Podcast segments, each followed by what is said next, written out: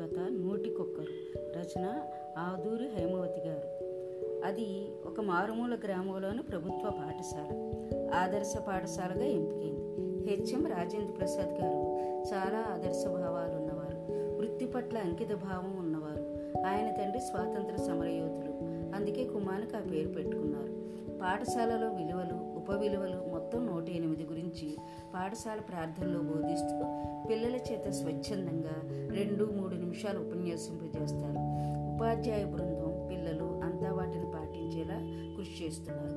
అలాంటి పాఠశాలలో సోమవారం నాడు ప్రార్థన అయ్యాక హెచ్ఎం గారు ప్రియ విద్యార్థులారా ఈరోజు నిజాయితీ అనే ఉప విలువ గురించి మన ఏడో తరగతి విద్యార్థి రాజు ఉపన్యసిస్తాడు అని అనౌన్స్ చేశారు. తెల్లని పైజామా లాల్చీ ధరించిన ఒత్తేని రింగులు చుత్తున్న రాజు చిరునవ్వుతో చేతులు జోడిస్తూ వచ్చి ప్రధానోపాధ్యాయుని పక్కనే నిల్చుని నిదానంగా స్పష్టంగా మాట్లాడసాగాడు. ఉపాధ్యాయ బృందానికి నా నమస్సులు. నా సోదర విద్యార్థి బృందానికి శుభోదయం. నిజాయితీ అనేది మనలను మనం జాగ్రత్తగా ఇన్స్పెక్ట్ చేసుకునే తీరు అని నా అభిప్రాయం. దురుసుతనం అబద్ధం మోసం దొంగతనం వంటి దుర్గుణాలు లేకపోవడమే నిజాయితీ.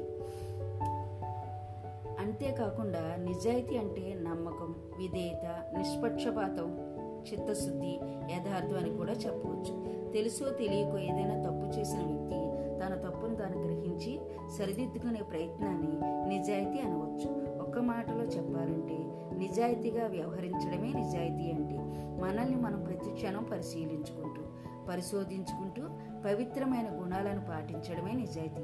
ఈ ఒక్క గుణాన్ని పాటిస్తే మానవుడు ఉన్నత స్థితిని పొందడం తథ్యం. మన బడిలో ప్రతి ఒక్కరూ ఈ విలువలను పాటించడం ప్రయత్నిస్తూనే ఉన్నాం. ఇలా ప్రతి భారతీయుడు ముఖ్యంగా ప్రతి రాజకీయ నాయకుడు వ్యాపారి ప్రభుత్వోద్యోగి ప్రతి పౌరుడు నిజాయితీ పాటిస్తే మన దేశం అగ్రస్థానంలో నిలుస్తుంది. బాలురుగా ఉన్నప్పుడు గాంధీజీ ఆరు సంవత్సరాల వయసులో జార్జ్ వాషింగ్టన్ రిటైర్ అవబోతున్న రోజున కూడా మోక్షగుండం విశ్వేశ్వరయ్య గారు పాటించిన నిజాయితీ తిలక్ మహాశయుడు వల్లభాయ్ పటేలు ఆయన కుమార్తె మణిబెహన్ ఇంకా ఎందరో మహానుభావులు నిజాయితీ పాటించిన వారే అందుకే వారిని మనం ఈనాడు గుర్తుంచుకున్నాం. నిజాయితీ అనేది ఉపన్యాసాలు చెప్పేది కాదు. పాటించేది మాత్రమేనే నా ఉద్దేశం అందుకే honesty is the best policy అన్నారు. నా మాటల్లో తప్పులుంటే మన్నించవలసిందిగా ఉపాధ్యాయ బృందాన్ని కోరుకుంటూ అందరికీ సెలవు. అని చెప్పిన రాజు భుజం తట్టి గర్వంగా చూశారు హెచ్ఎం రాజేంద్ర ప్రసాద్ గారు. ప్రార్థన పూర్తి అంతా తరగతి గదుల్లోకి వెళ్ళారు.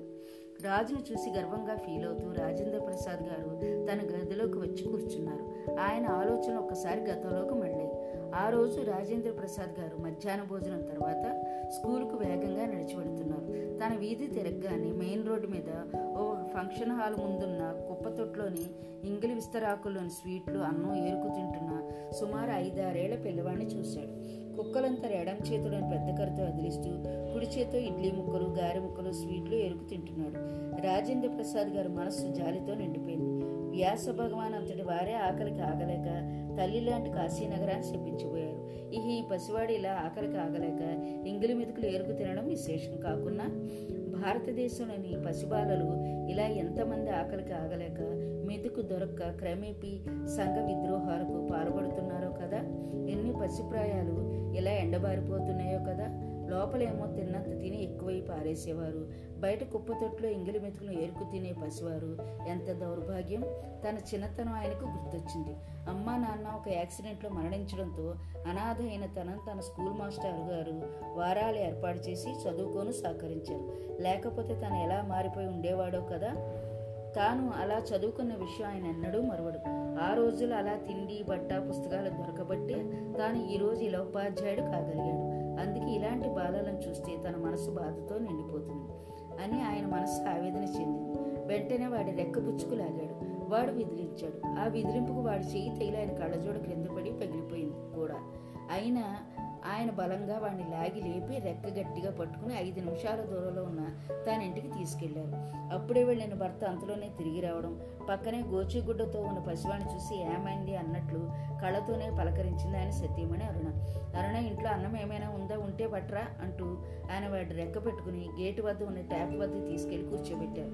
ట్యాప్ త్రిప్పి వాడి ఒంటి మీద నీరు పడుతుంటే తోటలో పనిచేసి చేతులు కడుక్కొని ఉంచుకొని సబ్బు బిళ్ళ ఇచ్చి రుద్దుకోమని సైగ చేశారు. వాడు భయం గారు వంటికి సబ్బు నొరుగు పట్టించుకుని స్నానం అయిందనిపించాడు. అక్కడే దండం మీద ఆరేసిన తువాలు తీసిచ్చి తుడుచుకోమని చెప్పారు. ఇంతలో అరుణ ప్లేట్లో కూర పప్పు అన్నం పెట్టుకుని వచ్చింది. వరండాలో టవల్ కట్టుకుని ఉన్న వాడిని కూర్చోబెట్టి అన్నం తినమని సైగ చేశారు ఆయన. వాడు ఆవగా అన్నం తీసుకుని క్షణంలో తినేశాడు. కడుపు నిండిందా అడిగింది అరుణ. నిండిందని వాడు సైగ చేశాడు. నీ పేరేంటి అడిగింది అరుణ. తెలియదన్నట్లు లేదన్నట్లు తలదిప్పాడు. ఏం చేద్దాం అన్నట్లు భర్త వైపు చూసింది. ఏముంది బళ్ళో వేస్తాను. వీళ్ళ ఇల్లు ఎక్కడో కనుక్కున్నాం. సరే మనం సత్యం చిన్నప్పుడు చొక్కా నిక్కరు తెచ్చి వీనికి బయలుదేరుతాను బడికి అంటూ లేచాడు ఆయన. ఆయన ఒక్కగానొక్క కొడుకు ఆ ఊర్లో ఉన్న ఏడో క్లాసులో చదివేయక వాళ్ళ అమ్మమ్మ గారి ఊర్లో హై స్కూల్లో చేరి చదువుతున్నాడు. అరుణ లోపలికి వెళ్ళి బట్టల చేత వాడు తెచ్చి వాడికి ఇచ్చింది వేసుకొని సాయం చేసింది. వాడిని తన వెంట రమ్మంటూ రాజేంద్ర ప్రసాద్ బడివైపు నడిచాడు. కడుపు నింపి బట్టలు ఇచ్చిన ఆయన అంటే వాడికి తెలియకుండానే అభిమానం ఏర్పడింది. బడి స్వీపరు అటెండర్ సాయంతో ఊరి చివర ఉన్న గుడిసెలోని వాళ్ళ అమ్మను పిలిపించారు. ఆమె జబ్బు మనిషి ఒంటరి. పనిచేసి బొమ్మ పెట్టేవారు లేకవాడు అలా తింటున్నాడని ఆయనకు అర్థమైంది. సారు నాకెవరూ లేరు కదా. నేను వాళ్ళను నా ఇంట్లో ఉంచుకుంటాను సారు అంది స్వీపర్ సానమ్మ. సుమారుగా యాభై వయసు సంవత్సరాల పైన వయసున్న ఆమెకు నాన్న వాళ్ళెవరూ లేరు. మంచిది సానమ్మ నీకు భారం కాకుండా నీకు బియ్యం పప్పు వగేరాలు నేను వారి కోసం ప్రతి నెల పంపుతాను అన్నారాయణ ఉపాధ్యాయులంతా ఈయనకి ఇదో పిచ్చి అని మనసులో అనుకున్నారు. అలా వాడిని రాజు అనే పేరుతో బళ్ళో నమోదు చేశారు రాజేంద్ర ప్రసాద్. స్వీపర్ ఇంటికి వారి మకాం మార్చి వాడి తల్లికి వైద్యం చేయించసాగారాయన. కొద్ది రోజుల్లోనే వాడు బడి వాతావరణానికి అలవాటు పడిపోయి బడిలో మధ్యాహ్న భోజనం రాత్రులు స్వీపర్ వాడికి తల్లికి వండి పెట్టి అన్నం తింటూ తల్లి వద్దే పడుకుంటూ స్వీపర్ మనవడిగా గుర్తింపు పొంది చక్కగా చదువుకోసాగాడు.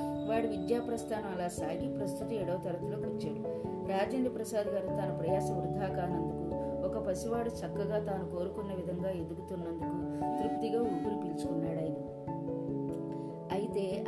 ఆయన ఊహించిన సంఘటనలు జరగబోతుందని దాంతో తనకు మనసుకు ఆశనిపాతం లాంటి దెబ్బ తగలబోతుందని అప్పుడు ఆయన తెలియదు నేను నమ్మలేను నాగేష్ అతడు ఎలా చేశాడంటే మరి ఏమైందంటారు సార్? మరి ఎవరు ఇక్కడికి రాలేదు. టీచర్ నాగేష్ సందేశం సందేహం. అవును ఎవరూ రాలేదు. అతడు కవరు ఇచ్చి వెళ్ళాక ఎవరూ రాలేదు. రాజేంద్ర ప్రసాద్ గారి మాట. అసలు ఇతడు కవర్ ఎక్కడ పెట్టాడు? మీ చేతికి అందించాడా? టీచర్ మనసు అడిగింది. లేదు అనుజా నేను గుమ్మం వద్ద నిల్చుని పిల్లలంతా లైన్గా వెళుతుంటే చూస్తూ ఉన్నాను. నా టేబుల్ డ్రాయర్ సొరుగులోనే వేయమని చెప్పాను. వెళ్ళి రానా మాస్టారు? అని అడిగాడు లోపలికి వచ్చాను టేబుల్ మీద రిజిస్టర్లన్నీ లోపల పెట్టి తాళం వేసేసి కీ నా జేబులో వేసుకుని వెళ్ళాను. నాకు మతిపోతుంది అసలు ఆ కెవర కవర్ ఎలా మాయమైందని? మనం రోజు ప్రార్థనలో చెప్పే విలువలు ఉప విలువలు వాటి వివరాలు అన్నీ ఏమవుతున్నాయి? ఆశ్చర్యము విచారము కలివిడి కాగా హెడ్ మాస్టర్ రాజేంద్ర ప్రసాద్ గారు విచారంగా కూర్చుండిపోయారు. ఉపాధ్యాయ బృందం అంతా ఆయన గదిలో సమావేశమై ఆ కవర్ గురించి అది మాయమైన తీరు గురించి చర్చ జరుపుతోంది. పోనీ అతను పిలిచి మా అందరి ముందు ప్రశ్నిస్తారా? వద్దు వద్దు పసి మనస్సు బాధపడకూడదు. మరి ఏమైనట్లు మాస్టారు? అసలు అతడు ఆ కవర్ మీకు చూపి సొరుగులో వేయకుండానే వెళ్ళిపోయి ఉంటాడు. రేపు విహారయాత్రకు వచ్చే వాళ్ళందరినీ వంద రూపాయలు తెచ్చుకోమన్నాం కదా వాడు కవర్ మీకు చూపి జేబులో వేసేసుకుని వెళ్ళి ఉండవచ్చు కదా. మీరేమో ఇచ్చాడనుకుని ఉంటారు.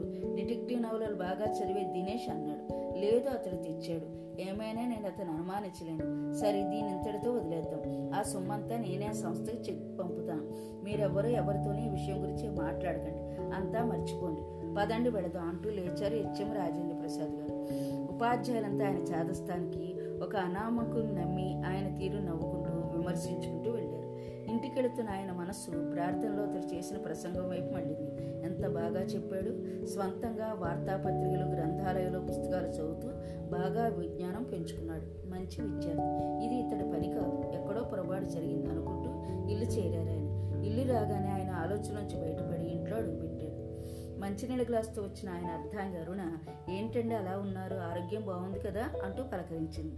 అరుణ ఈ రోజు ఓ సంఘటన నా మనసును కలచివేస్తున్నది అంటూ నీరు త్రాగి గ్లాసు అందించాడు ఆమెకు ఏమైందండి? అంటూ పక్కనే కుర్చీలో కూర్చున్నాము అరుణ మా స్కూల్ పిల్లలను మా ఉపాధ్యాయులు ప్రోత్సహించి ప్రతి సంవత్సరం ఏదైనా ప్రమాదాల పాలైన వారికి ఉడతాభక్తిగా సాయం అందించే అలవాటు చేశాం.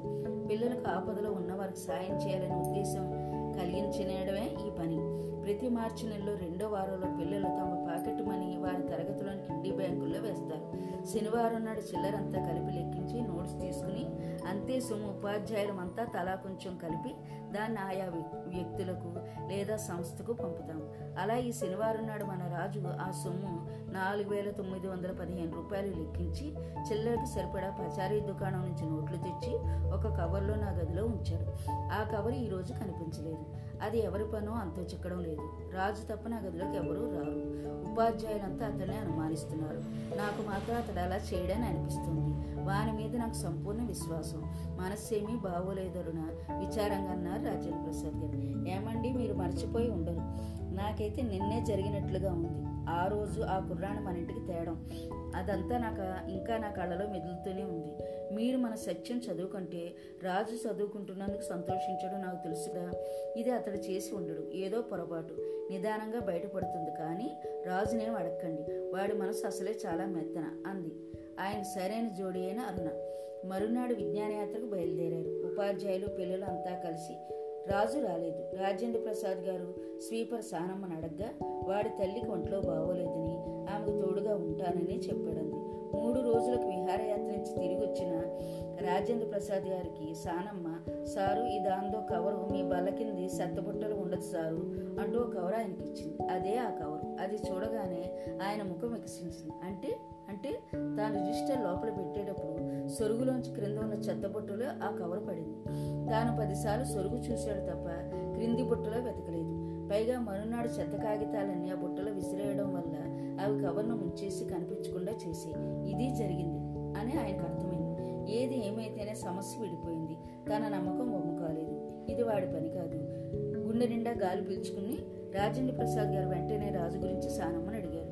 అన్నట్లు సారు రాజు వాడి తల్లి అదేదో ఊరు చెప్పిండ్రు సారు. మరిసిన ఆడ ఆమె నాయన ఉన్నాడంట ఆడనే ఉందామని వెళ్ళిండ్రు మీరు వెళ్ళినాడే చావు కబురు చల్లగా చెప్పినట్టు చెప్పింది. అదేంటి సానమ్మ వాడు బాగా చదువుకుంటున్నాడు కదా అలా పరిశ్రమ ముందు వెళితే ఎలా ఆపకపోయావా? అన్నారాయన. నేను సానా చెప్పినానయ్యా ఆడు పట్టుబట్టిండు తాతగాడే ఉందమని తాతని ముసలేసులో ఒంటరి గొద్దులుండకూడదని వాళ్ళ అమ్మ కాదనిలేక ఆడితో పాటు వెళ్ళింది అని చెప్పింది ఆమె. ఉపాధ్యాయులంతా తాము రాజును అనుమానించడం పొరపాటని అన్నారు. రాజేంద్ర ప్రసాద్ గారి మనసు బాధతో మురిగింది తాను వాడిని అనుమానించాను అనుకునివాడు తాను ఊర్లో లేనప్పుడు మెల్లిగా వెళ్ళిపోయాడు. తానెంతో తప్పు చేశాడు అని ఆయన చాలా బాధపడ్డారు. తన వల్ల ఒక బాలుని చదువు మధ్యలోనే కొట్టుబడింది అని తరచూ ఆలోచిస్తూ భార్యతో అంటూ ఉండేవారు. కాలచక్రం ఎవరి కోసం ఆగదు కదా? ఆగకూడదు కూడాను. సంవత్సరాలు గడిచిపోయాయి. రాజేంద్ర ప్రసాద్ కొడుకు సత్యం ఇంజనీరే మంచి ఉద్యోగం సంపాదించి తల్లిదండ్రులు చూసిన తనలా ఇంజనీర్ అయిన అందాల భామని వివాహమాడి ఉద్యోగ పెంపుదలతో అమెరికా వెళ్ళిపోయాడు. ఇంకా ఉద్యోగంలో ఉన్న రాజేంద్ర ప్రసాద్ అరుణ అక్కడే ఉండిపోయారు. ఆ రోజు రాజేంద్ర ప్రసాద్ గారు పదవీ విరమణ రోజు. సాయంకాలం నాలుగైంది. ఆయనకు సన్మానం చేయను ఉపాధ్యాయులంతా వేదికను అందంగా అలంకరించారు. ప్రోగ్రాం మొదలయ్యే ముందుగా స్కూల్ ముందు ఒక పోలీస్ జీపు వచ్చి ఆగింది. పోలీసులు జీపు దిగి వేదిక వద్దకు వచ్చారు. ఊర్లో వాళ్ళంతా స్కూల్లోని వేదిక వద్ద కూర్చున్నారు. పోలీస్ జీప్ రావడం అంతా చూసి ఏదైనా ఆపద లేక ఎవరైనా తప్పు చేసి ఉంటారేమో ఎందుకు వచ్చింది? పోలీస్ జీప్ అని అంతా గుసగుసగా అనుకోసాగారు. సారేమి తప్పు చేసినారబ్బా ఎందుకు పెద్ద సార్ రిటైర్ అయ్యే ఏళ్ళకి పోలీసులు వచ్చిండ్రు? సారు కొడుకు ఏమైనా తప్పు చేసి ఉంటాడా?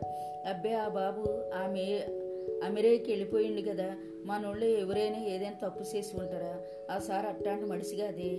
ఇలా ఎవరి బుద్ధికి తోచిన విధంగా వారు అనుకోసాగారు వేదిక మీద ఉన్న రాజేంద్ర ప్రసాద్ గారి దగ్గరికి ఆ పోలీస్ ఆఫీసర్ వెళ్ళి బాగున్నారా సారు? అంటూ వంగి పాదాలకు నమస్కరించాడు. కంగారుగా ఆయన పైకి లేచి మీరెవరైనా పోలీస్ ఆఫీసర్ తన తలపైన ఉన్న హ్యాట్ తీసి ఒక మారు పద్యం తప్పు చెప్పానని ఈ రింగుల జుత్తే పట్టుకుని బుగ్గ మీద కొట్టారు. ఈ చేయి పట్టుకుని మీ ఇంటికి తీసుకెళ్ళి ట్యాప్ కింద స్నానం చేయించి కడుపు నిండా అన్నం పెట్టారు. నాకు జీవితాన్ని ప్రసాదించిన దేవుడు సార్ మీరు. నిజాయితీ అంటే ఏంటో నేర్పారు. ఎలా జీవించాలో చూపారు. నేను సార్ మీ రాజును అంటూ ఆయన పాదాల మీద పడిపోయాడు అతను.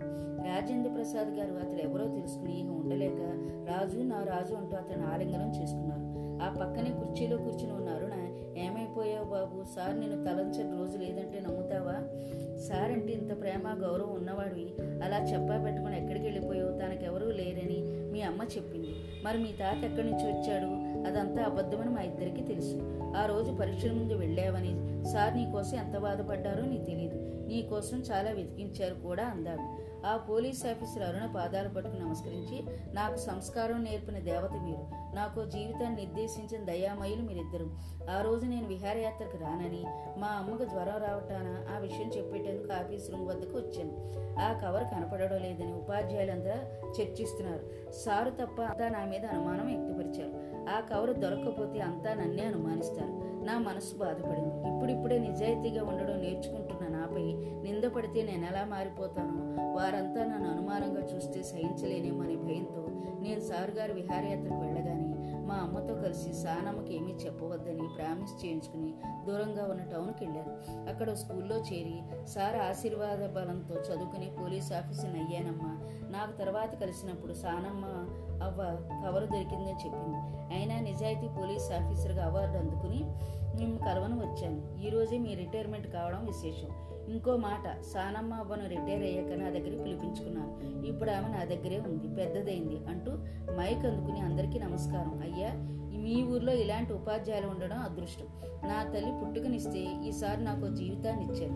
ఈ ఊర్లోనే ఈ బడిలోనే నన్ను చేర్చి సద్గుణాలు నేర్పి చదువంటే ప్రేమ పెంచి నాకు దిశానిర్దేశం చేసిన దేవుడైనా వందకొకరు ఇలాంటి వారు ఉంటే దేశమంతా బాగైపోతుంది అంటూ తాను తెచ్చిన పూలమాల వారిద్దరి మెడల్లో వేసి ఇద్దరికి వస్త్రాలు బహుకరించి నమస్కరిస్తున్న రాజు తలపై ప్రేమగా నిమిరారు ఇద్దరూను. నా కథ శాంతం విన్నందుకు మీకు నా ధన్యవాదాలు.